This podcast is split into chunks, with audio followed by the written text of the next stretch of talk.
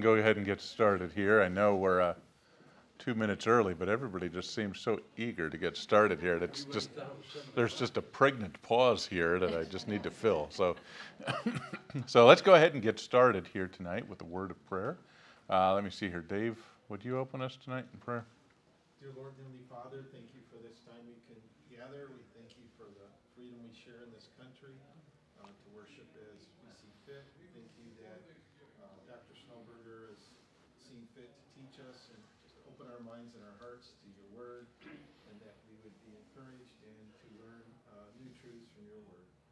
And uh, just be with us through this time tonight. In Jesus' name, amen. Amen.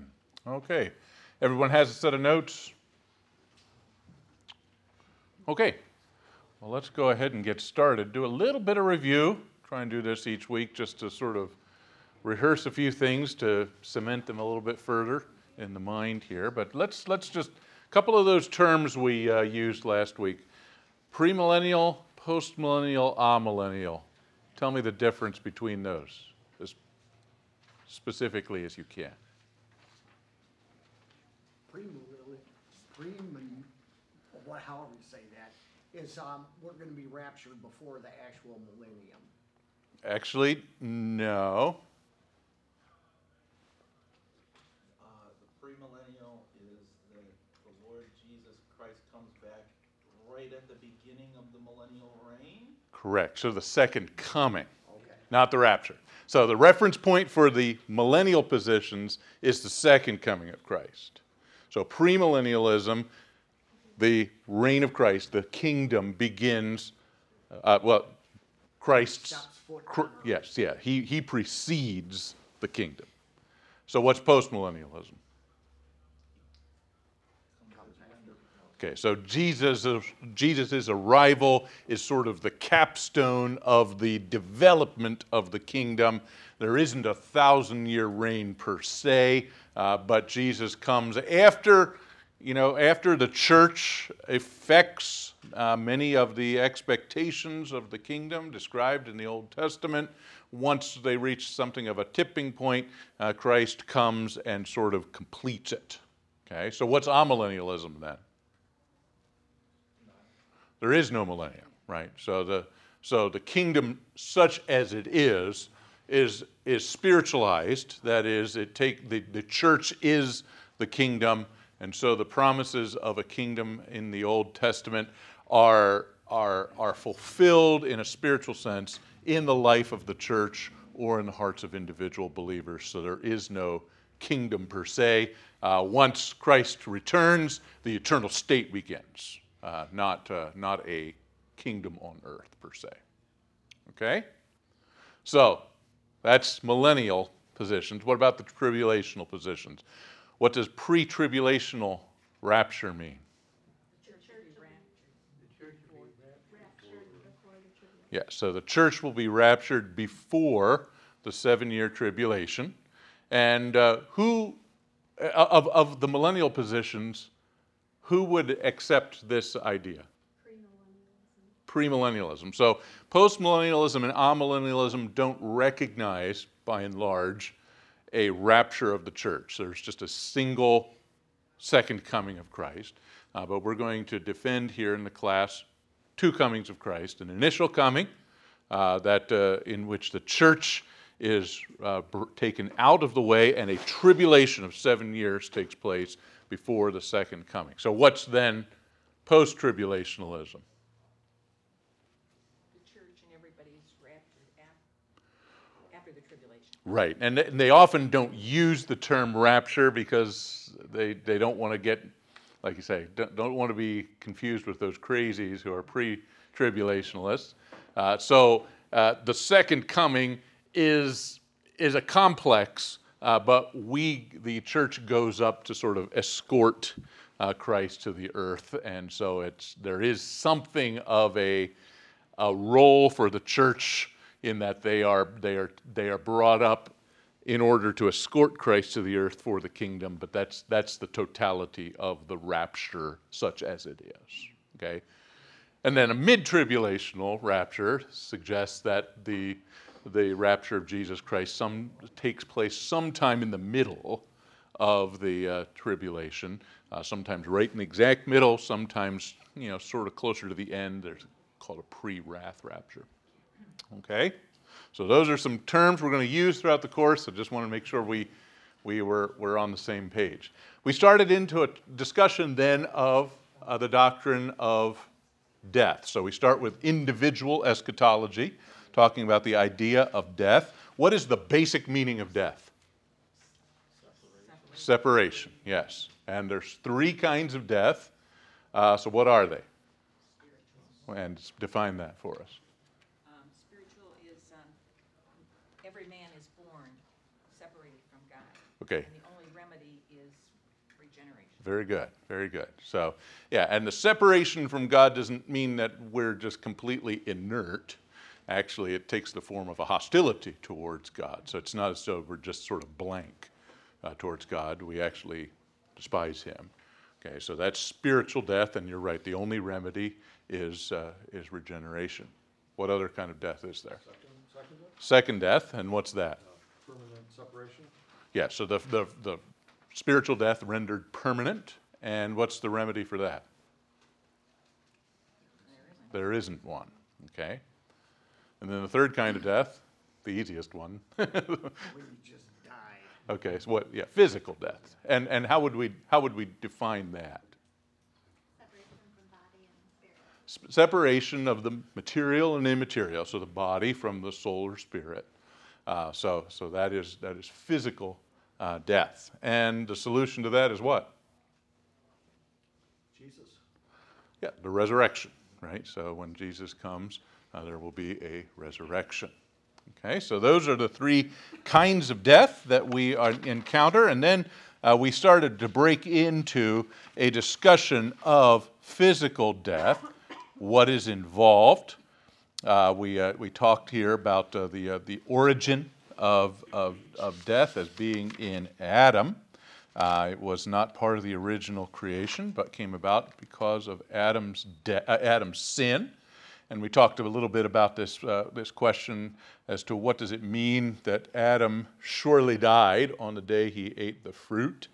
And we suggested here that that could mean that the, uh, he died spiritually, certainly that happened.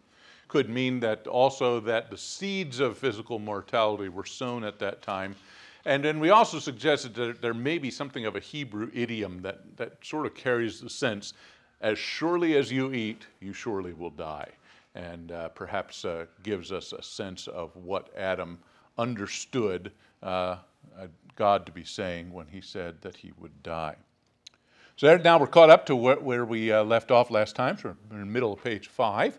Causes of physical death, and uh, we're all aware of these. There are direct causes, natural causes, and so in the providence of God, uh, death occurs, and I, I think we do want to make sure we recognize that, that it is within the providence of God that death occurs. It's not something that simply occurs uh, randomly. God is in control of all of that. Nonetheless, there are natural causes that are used within God's providence. In fact, the reason, the difference between providence and miracle is that provid- in providence, God uses natural or secondary causes to effect his will, uh, whereas in miracles, he uses direct or primary causation. So, most of the time when people die, it is because of natural causes or secondary causation deterioration, old age, natural hazards and accidents, frailty, violence, sickness, all of these are causes of uh,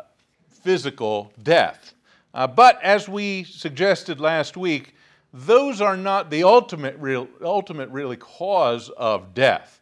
Uh, those didn't exist in the original uh, creation, and had Adam successfully passed his test, death would have been unknown. So, this idea of deterioration and old age and natural hazards, frailty, violence, sickness uh, would be, would, would be uh, prevented. In fact, you know, this is, this is remember in Psalm 93, uh, there's a discussion here of the kingdom, and it says, God will put his, give his angels charge over you so that you won't dash your foot against a stone. Okay?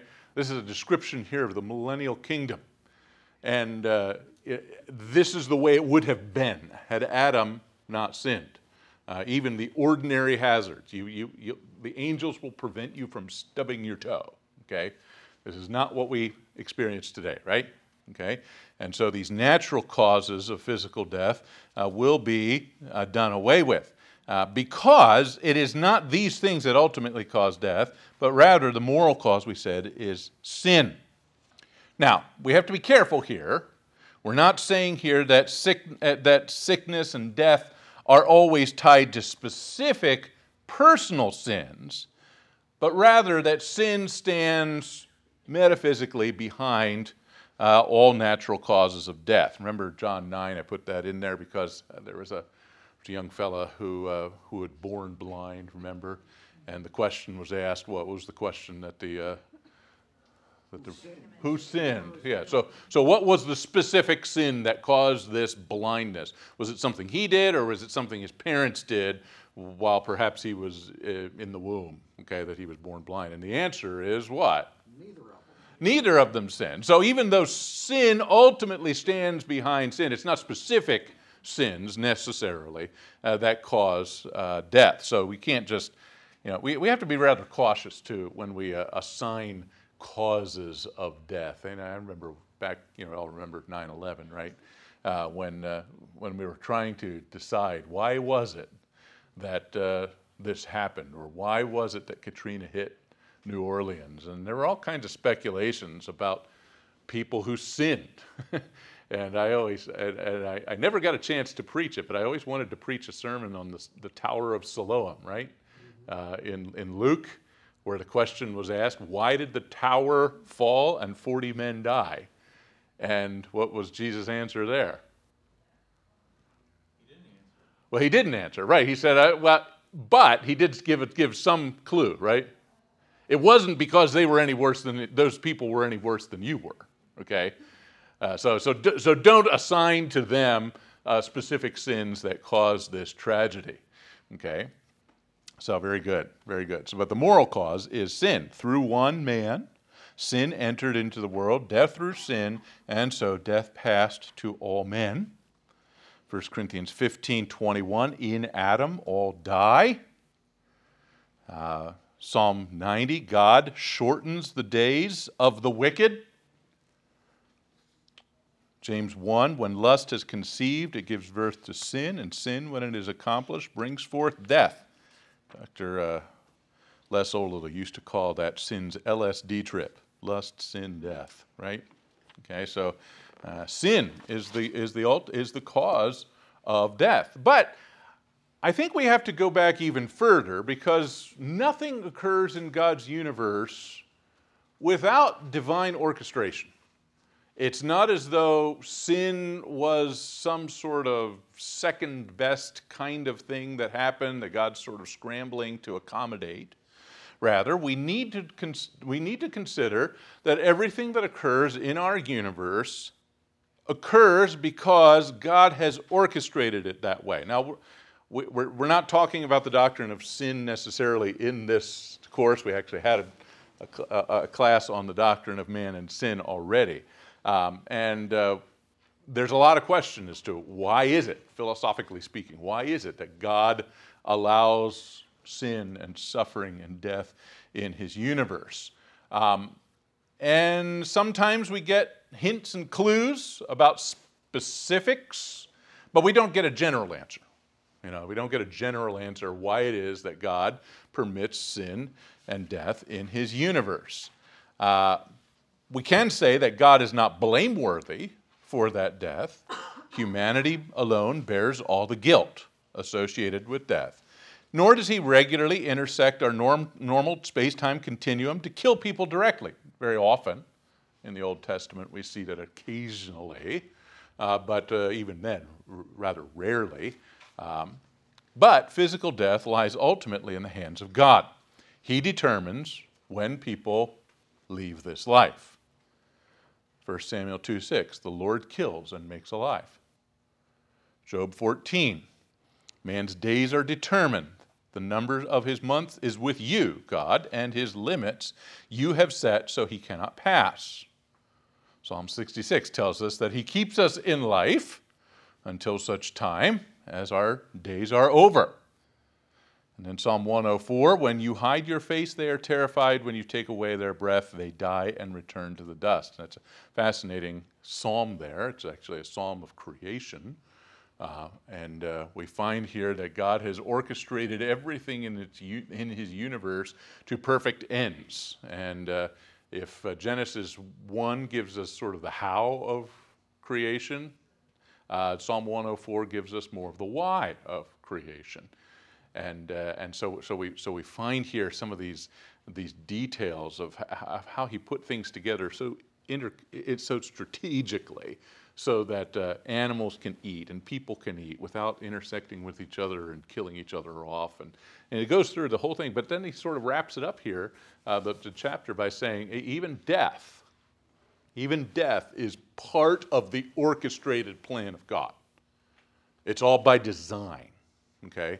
And so we shouldn't think that death is somehow uh, an interloper that God couldn't control, something outside of God that he was unable to, uh, to prevent. Uh, God could have prevented all death and all sin, uh, but for inscrutable reasons, he decided that this was the best thing uh, for his creation. Okay? Questions on that? Yeah. I guess, reading the Psalms passage you have. Yes. there, It just says God effectively shortens the days of the wicked. Sort of on general terms, do we see judgment against countries or areas? I mean, like, I keep thinking the US is gonna see some judgment, um, as a whole. Yeah, so the question here for those, I, was, I got chided last week for not repeating the questions for the uh, people in, in internet land.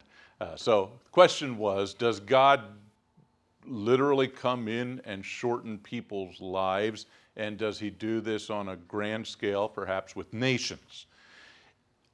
I would say yes, but I think it's always within the realm of providence here. It's, I, I, I, don't think we're going, we should anticipate some sort of a miraculous crushing of the nations.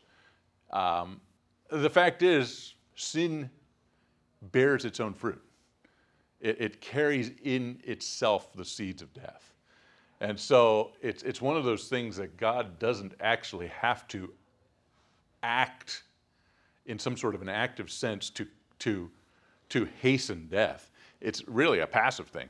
All he needs to do is sort of remove the restraints, and uh, death is hastened uh, in, in just about every case. So, so yes, God does do that, but um, probably more, it's probably more the sense of sometimes he keeps people in life and sometimes he doesn't, uh, if I can, if I can put it that way. I guess what I'm thinking is, may or may not be because of a sin of any given region, but New Orleans gets wiped out by Yeah. uh, hurricane, gotta believe that focuses people on their mortality. Our country as a nation, or whatever, we see that. Yeah. We see people thrashing against God, high-handed sins. Yes. So is it possible that in New Orleans, uh, we've actually got God's hand of judgment specifically against the excesses that take place, took place there in New Orleans? And the question is maybe, but I don't know that we can make any sort of definitive statement any more than the Tower of Siloam, right? It wasn't because those 40 people were worse than their neighbors. They're- they're- Yeah, so- been prominent television preachers that, Right. and then they get all kinds of flack for saying those things. Yeah, it, it, you, you, you wonder sometimes when you see passages like that in Luke whether, uh, you know, God put those in there on purpose, just because those almost those exact questions are going to be asked and and and, and need answers. So yeah. So how do we how are we to think of death? Yeah, my uh, I think uh, well let's put it out here. My dad is in Pennsylvania and uh, looking for uh, uh, options here, hospice options for him, and so I'm you know I'm sort of thinking about this right now. How should we assess this idea of death?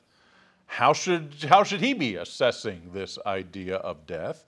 as he sits there and contemplates that as he slips ever closer to that portal.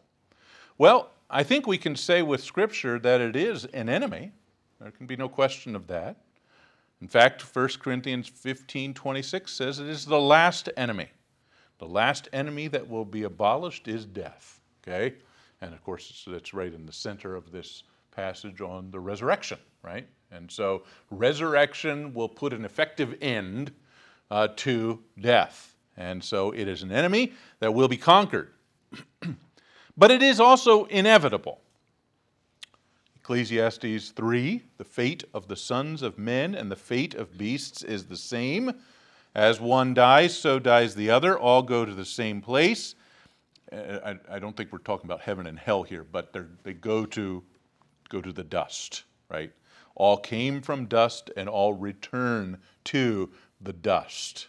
Now, Hebrews 9 says it's appointed for men once to die, and after this, the judgment. Of course, there are uh, if we are correct about the, uh, about the second coming of Christ and the rapture of the saints, uh, there will be a generation of believers who do not taste death but go immediately uh, to, uh, to a resurrected state. Uh, but for all others, it is appointed unto men once to die. And after this, the judgment. So it's an enemy, but it's an inevitable one. And so there's, there is, I think, perhaps in that statement, a, a, a realization that we can't stave it off forever, nor should we attempt to uh, stave it off forever. You know, Paul does talk about the fact that uh, to to depart would be good, better would be much better, but to stay for the moment is more expedient. And so he determines he's going to stay, and I think most of us uh, want to stick around for a while uh, longer. Yeah, and uh, so so so it's it's one of those things that we that there, we should have that. I think we should all live with that sort of that balance there. We want to stay here because it is more expedient. I can do more for Christ by staying, but to, to depart is better, better by far. He says, and so uh, we need we need to have that that that kind of uh, sense about uh, these, this enemy of death. Now, for the unsaved, in fact, we were just talking about here uh, just before, uh, uh, before class here, for the unsaved, that there's a little bit more of a grim or bleak outlook here because to depart is not far better, right? To depart is actually uh, to participate in the, the second death and uh, be there, there's the I say here the loss of all good. Um, in fact, uh, the Epicurean idea: let us eat and drink and be merry, for tomorrow we die. There's the rich man, the rich farmer, right? After he built all his barns.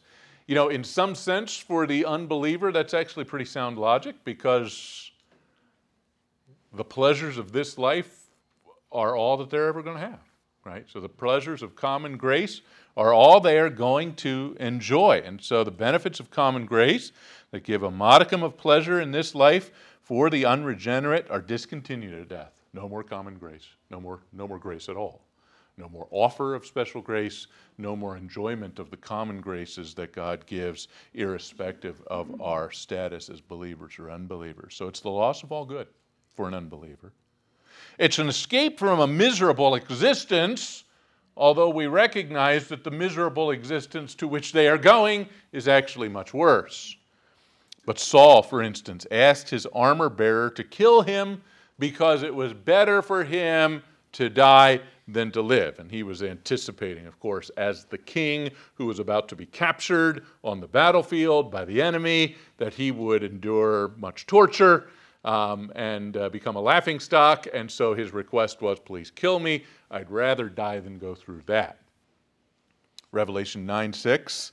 Uh, during the days of the tribulation, in those days, men will seek death, but not find it. Okay?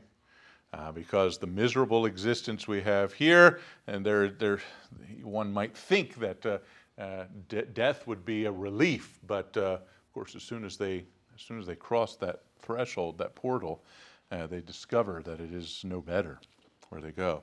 It's a precursor then also to divine judgment. Because it is appointed, as Hebrews 9 says, for men once to die, and after this comes the judgment. Okay? And so there's this, there's this dread that should associate itself with uh, the death um, because it's not just the loss of all that's good in this life, uh, but also a, a, a, a, a judgment. But for the, for the saint, the believer, the regenerate man and woman, uh, we find that the, assist, the, uh, the, the situation is much better. Still, death is not just all butterflies and roses, okay?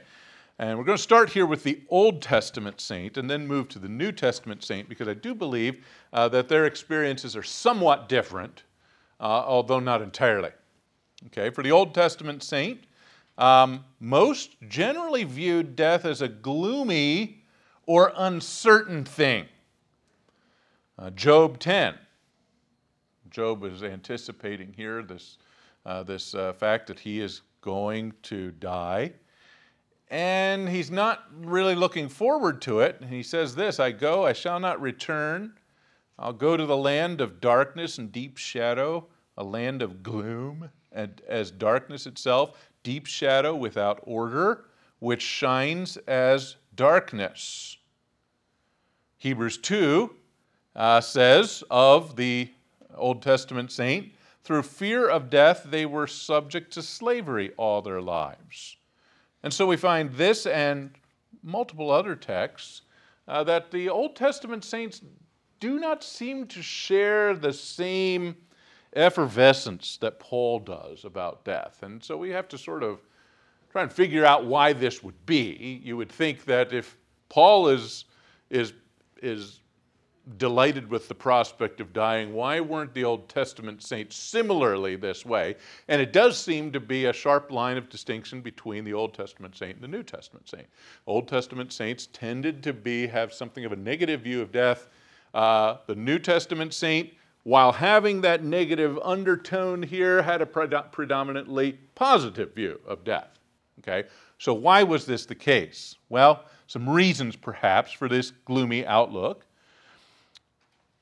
Suggestion is sometimes made that there was an uncertainty of final expiation. Christ hadn't died yet, and the promise of final expiation was unfulfilled. As Hebrews 11 says, these all died not having received the promise.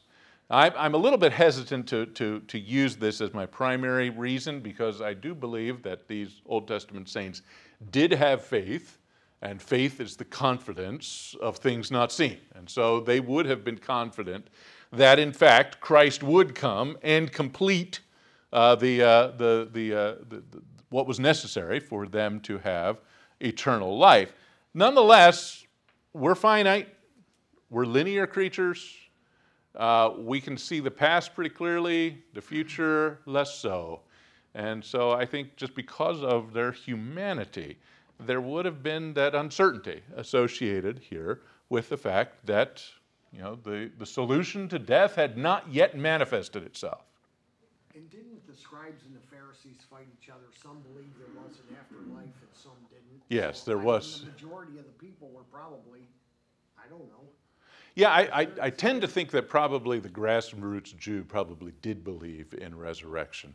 Uh, the Sadducees, you know, that's how you remember them, right? They are sad, you see, because they didn't believe in the resurrection. Um, but uh, the Pharisees did, and, uh, I, and I think they generally had the ascendancy in these debates. And so probably most people did believe in a resurrection, but there was some some question about it. What, what was it going to be like? And, and, that's, and, and, and that's the second point here. They, there just wasn't much revelation. They, they didn't have all that Paul had about the anticipation of being with Christ face to face. Okay? That, that, that wasn't part of the revelation they had received. And so they knew they were going somewhere, but they didn't know where they didn't know what the circumstances exactly were going to be.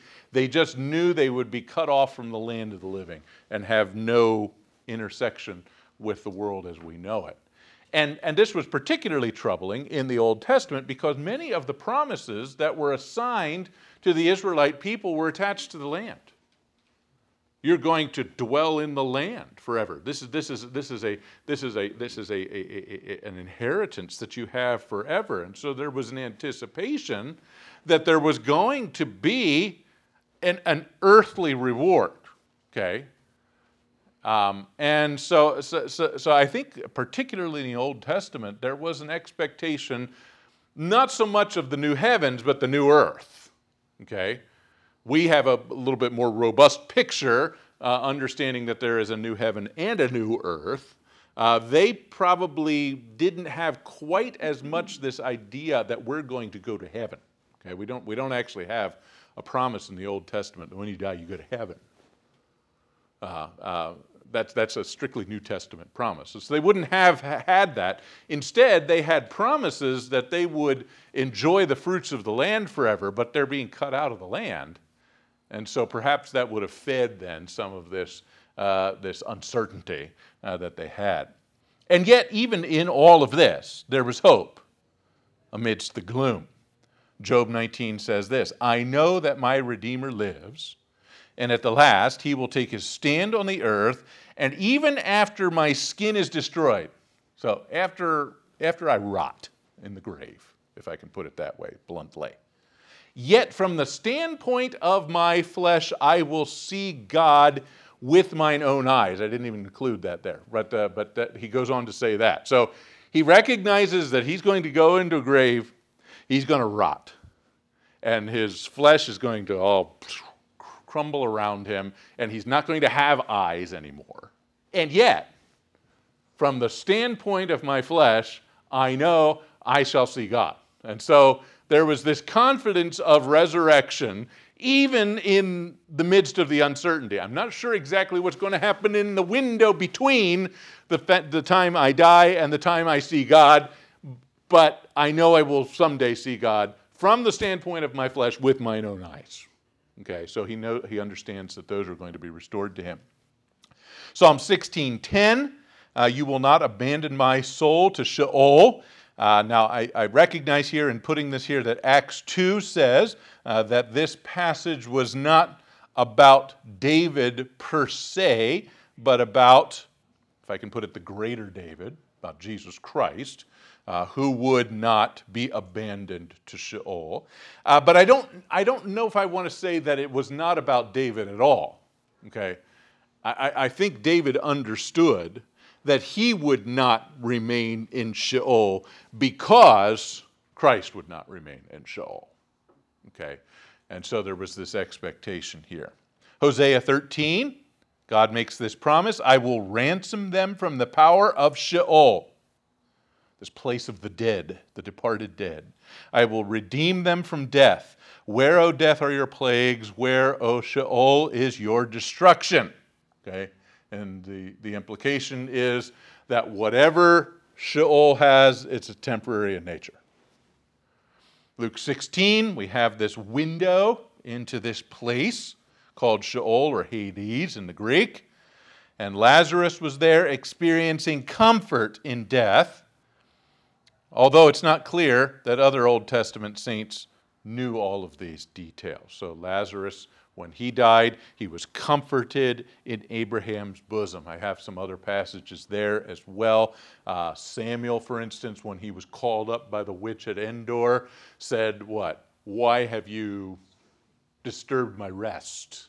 Okay, so apparently he was comfortable wherever he was and uh, didn't find it, uh, in, in retrospect, he didn't find it all that, uh, all that appealing to go back to earth. So uh, even though they didn't know going in what it was going to be like, Samuel understood that his experience in Sheol, uh, uh we're going to call it Upper Sheol, was actually a place of comfort and rest, and he was actually not, not thrilled by being disturbed. Okay? So the Old Testament saint goes to this place called Sheol. Uh, we're going to get into that in just a little bit here uh, with the intermediate state. For now, we're just going to leave it as the Old Testament saint uh, has a view of death that was laced with a lot more uncertainty than that uh, enjoyed by the New Testament saint. Questions up till this point? I was uh, wondering about uh, the difference, uh, just uh, for instance, like Peter, the difference between the resurrection and after he saw, uh, saw Christ. Before that, you know, he denied Christ, he was kind of a chicken Mhm. in, in that way. But to see how bold he was after the resurrection, he, he got to see this for himself and assure that, yes, somebody beats death, you know? Yes. It's the difference between the faith and actually seeing it, you know? And I just saw the transition between him, uh, where he, he ran in the crucifixion. But after all of this, he was so bold and uh, faced death and, you know, all of them seemed to really take on a whole different perspective of death after that. Yes, uh, I think there is a sense in which uh, when, when our faith becomes sight, as the song goes, right? There is, there is a confidence that, that accrues to us. Now, I'm not, I, I want to be careful to say that they had faith prior to this time. So it's, it's not as though they were faithless or lacked faith. Uh, but there is, there is something to our faith becoming sight that does, uh, to use uh, uh, uh, J. Gresham Machen's word, um, the, uh, the miracles, and particularly the miracles of resurrection, strengthens God's little ones. He gave faith feet, Yeah, made him bold. right. I have a question. Yeah. Um, so where exactly is this place? So, oh, it's, it's still coming. So, so right, right now we're just, we're just, we're just saying they had a, we're looking more at their outlook right now. We'll look at the place and just probably get started on it tonight. Just real quick, I always wondered what that meant in Revelation nine six. In those days, men will seek death and will not find it. Is that literally saying, like, if, you know, I'm imagining there's all this torture and they just want to get it over with. Yeah. But they won't be able to. Is that what that means? Right, yeah, that's how I understand uh, Revelation 9 6 for you folks out there in internet land um, to, to mean that the tribulation that they were experiencing was such that they preferred death to it. Yes.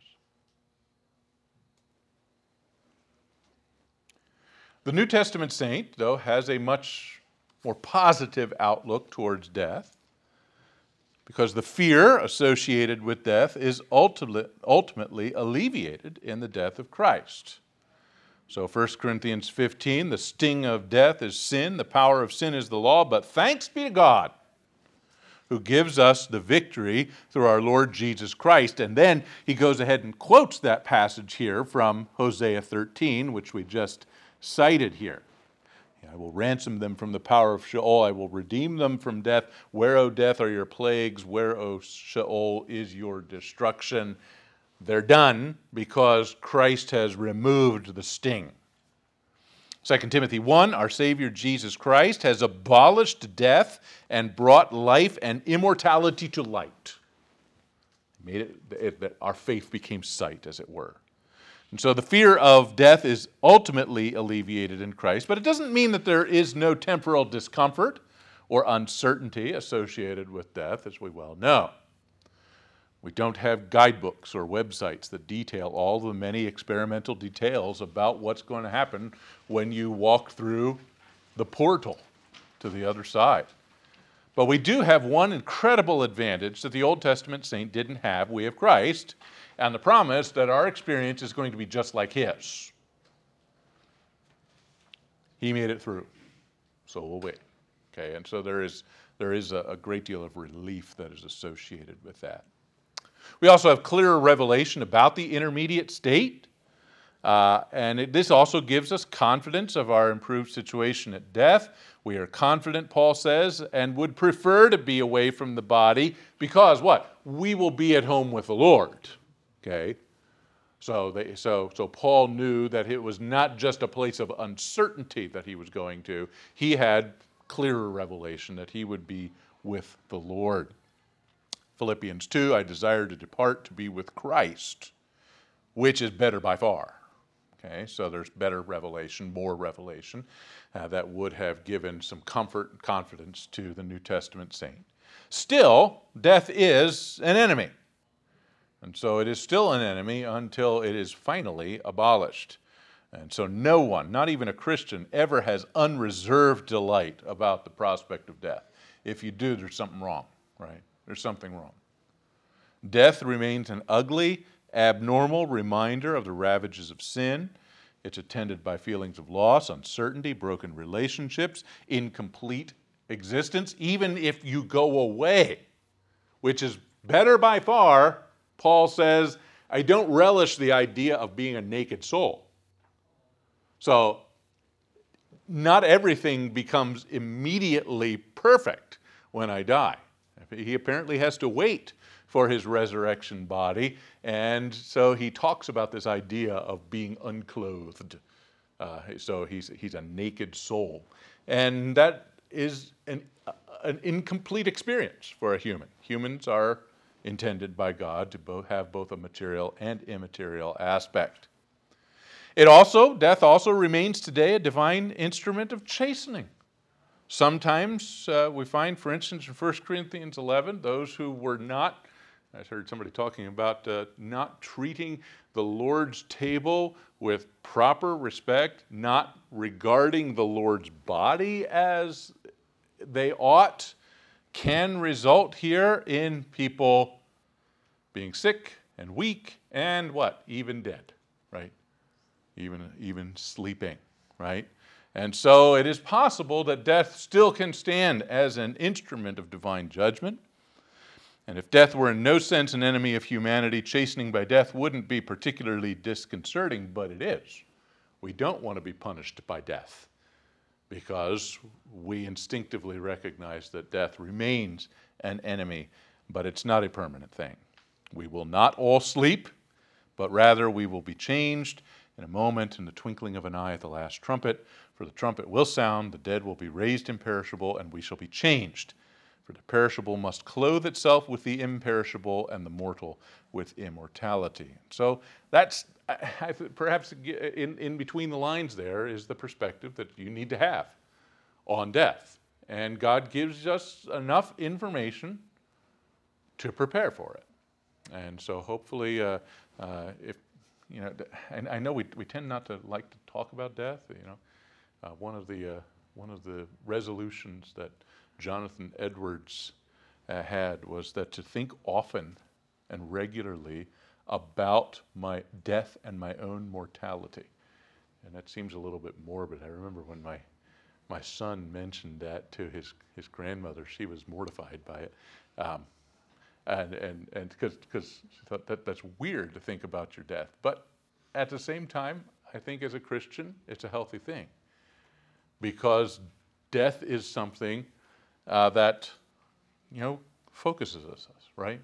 Okay, that's why that's why funerals are such good times for the. Uh, for the, uh, for the advance of the gospel because people are brought face to face with their own mortality because mom, dad, somebody, friend, neighbor died. And so this is, this is, a, this is a, a focusing event.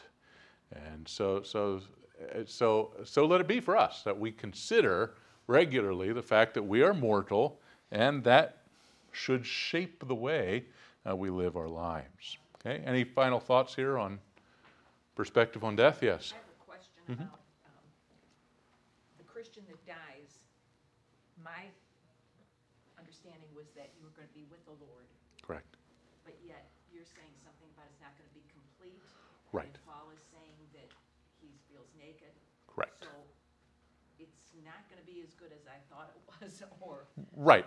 Yes. So the question here is, uh, is, is there a difference between what the New Testament saint experiences when he dies and the resurrection? And there is a difference. Okay. So 1 Corinthians 5, uh, 2 Corinthians 5 details the fact uh, that, uh, that when we die, it will be better. We will be with Christ, but we will not be in every sense a glorified human. okay? Because we won't have a resurrection body yet, okay? There's still something to anticipate. So, yeah, I, it's one of those things where I think we're going to be there and say, you know, this is great.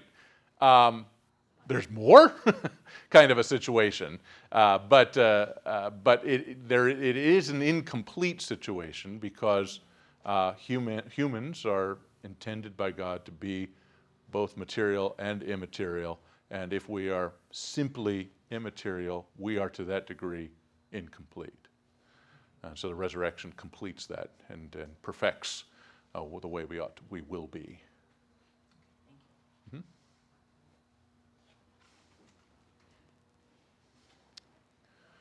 Okay, so let's get a start here on the intermediate state, and we're going to talk about this place, uh, about which questions were just asked, about this place called Sheol. Okay, uh, so what is this, uh, and uh, what was the experience of the unbeliever? Well, the intermediate st- state first is that sphere of conscious existence between physical death and the resurrection. So, resurrection doesn't immediately follow death. It's associated with the arrival of Christ. So that's when we are changed. That's when we receive our resurrection body. Still, our souls don't sleep during this period. It's not as though we just have an unconscious existence until the resurrection. We apparently remain aware, sentient, even apparently capable of observations. And, and you say, well, how? Because we don't have any sensory organs.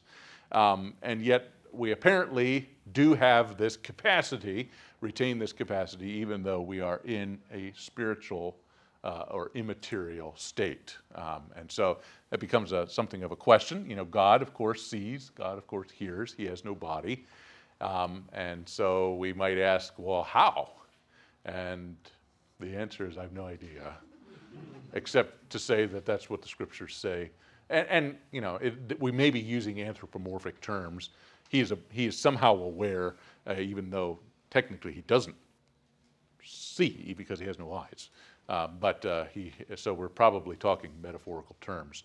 And yet, observation takes place even in this immaterial state. Yes? Uh, so, I was wondering, Christ rose physically and was assumed physically into heaven, so the place where he is uh, can't be a purely spiritual place, right? So, is it possible that we end up, with some kind of temporary body, the way when angels came to, to visit, they had some kind of temporary physical Okay, so the question is is it possible that we have a temporary body? We're going to talk about that. Um, I'm, I'm going to say I don't think so, although um, Dr. McCune did. So I, I have to, I, I, I'm, going to be very cautious in, in, in that. But I don't think I, I, I see in Scripture uh, basis for that, in, at least in any kind of normative sense. And the follow-up to that was, what does it mean to be with somebody if, if there's, no- if you don't have a physical? Yeah, so how can someone be with someone if you there, there's no physical existence? I think we still have to say that we're localized. It's, it's not as though we become omnipresent when we die. So even spirits are local, created spirits are localized. So, um, you, know, you know, for instance, you know, there, there's a legion of demons that were inhabiting one person. Uh, so apparently they don't take up very much space. At the same time, they aren't, they're just not, they don't disperse everywhere. They're still localized. And so, in some sense, we as spiritual disembodied beings are going to be with disembodied God. And, and, and, and so there is some sort of intersection, interaction that will take place. But again, as, as humans, we just don't really, we're not really able to understand or describe the details of that, you know, that, that relationship. My, my son asked me about that once, and I told him, I said, my theory on it is that it's very similar to angels, and that humans are naturally physical creatures who do not normally have a non body like a, kind of like an angelic body, that's not the Right. normal state. And angels are spiritual beings who do not usually have a physical body, but like he said, they did at the Sodom and Gomorrah thing. Right. So every now and then they come out of what feels normal to them in order to have specific mission. And for us, it'll be a period of time where we're probably like angels. The angels in heaven can see, Right. they can interact with things. So probably whatever way they do that is probably the way we'll do that. Yeah, but yeah, be as will be sport, pure spirit beings like the angels, and the question uh, still comes: Is it possible we'll be able to have some sort of physical form occasionally or semi-permanently? I, I, guess I'm not prepared to say absolutely no, but I don't know that I find good evidence that we are. And, and again, we have that statement here of Paul that he, he's going to be a naked soul, okay? And so that, that seems to be the normative experience, uh, the, the, the ordinary experience. Yes, sir. On the subject of angels, there've been, uh, certain people in the Bible that were escorted by angels. Is this something that could happen, or is it just, we really don't know, or Wow, we're, be escorted?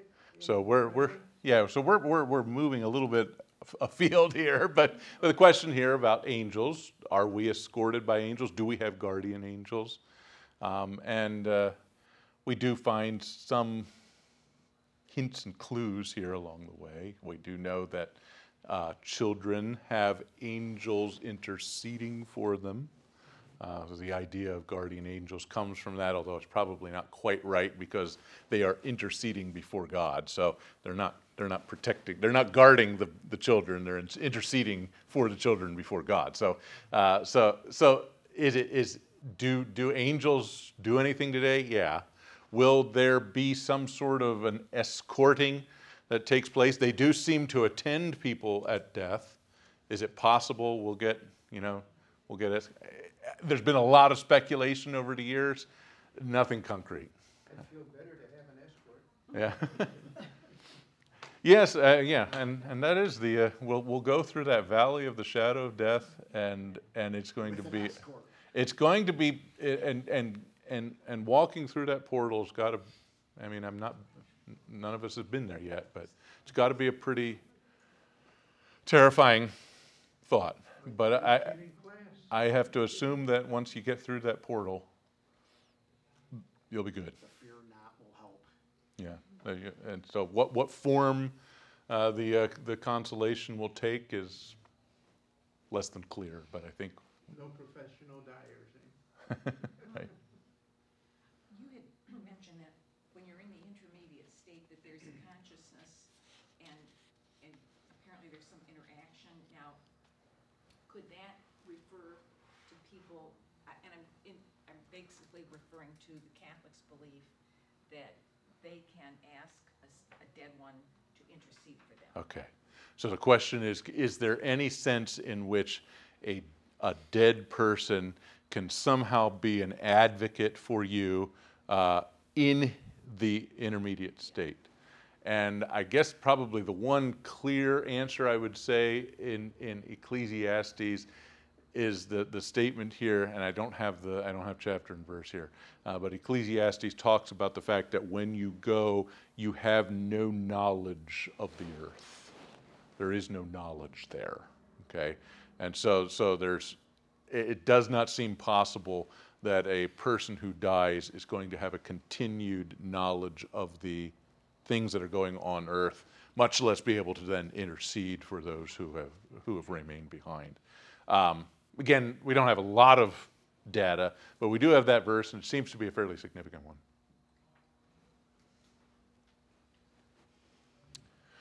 Okay, so the intermediate state, we'll start with the Old Testament, and, uh, and we'll use this term Sheol. I've already introduced it. It's a term that's used 65 times in the Old Testament.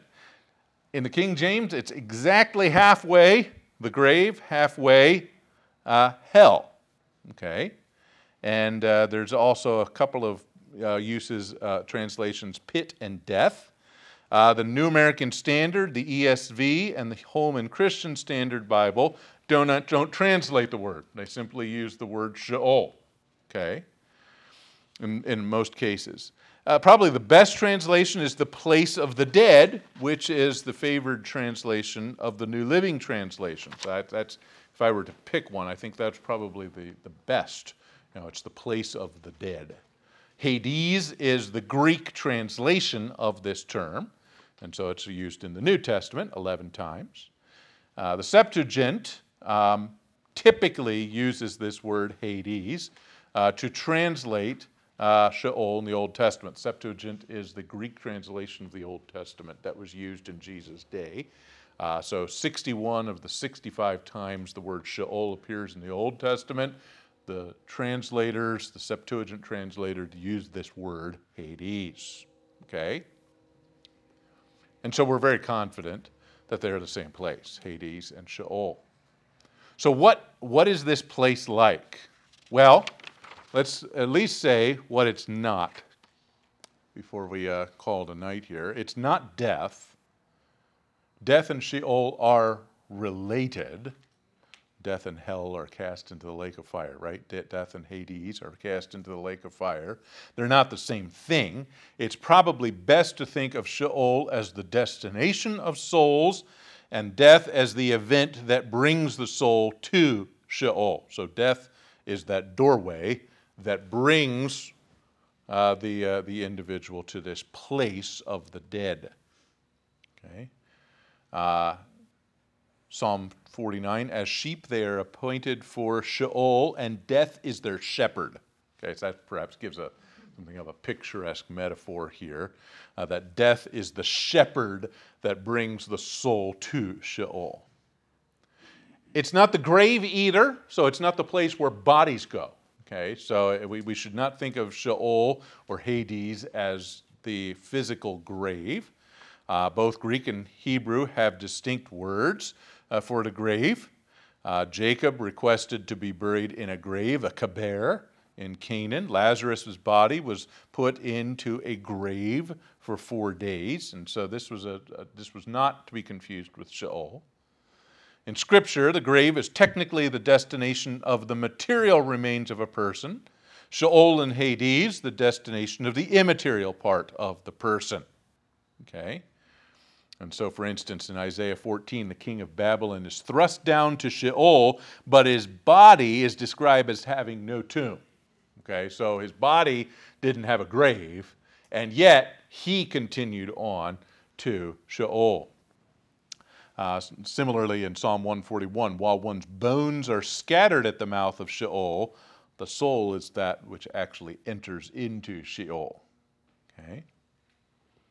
We should not confuse Sheol either with the final place of judgment, uh, because we find that Sheol gives up its dead. Sheol and Hades bring, uh, give up their dead at the last judgment, and all the inhabitants of this of lower Sheol, this place of the wicked dead, are cast into the lake of fire. So if we can uh, use a perhaps a, a, a, parallel here, Sheol is the temporary place. Think of it as jail.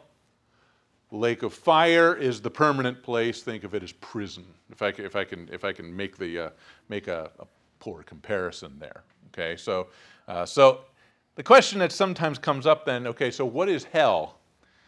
You know, which which which one is hell? And you know, it's one of those those funny things that I tend not to use the word hell, not because it's a bad word, but because it's because it's actually something of a confusing term. Uh, a lot of people use the word hell and they use it interchangeably for the place of the, the, temporary place and the permanent place. And so typically when I'm talking about the, the, these two locations, I will talk about Sheol Hades as the temporary place and the lake of fire as the permanent place. I tend not to use hell because of the confusion that is associated with it. Um, but uh, hopefully that, that makes some sense. That make, do you, do you get that? And one can never return from Sheol to participate in the land of the living. Here's the place. Okay, here's, here's the verses I was looking for uh, when, I, when your question came up here. Um, no man can deliver his soul from the power of Sheol. You can't get out. The inhabitants of Sheol cannot return to the land of the living. Ordinarily, Samuel did, Moses did, and, and Elijah did, but uh, that was a, a rarer situation there.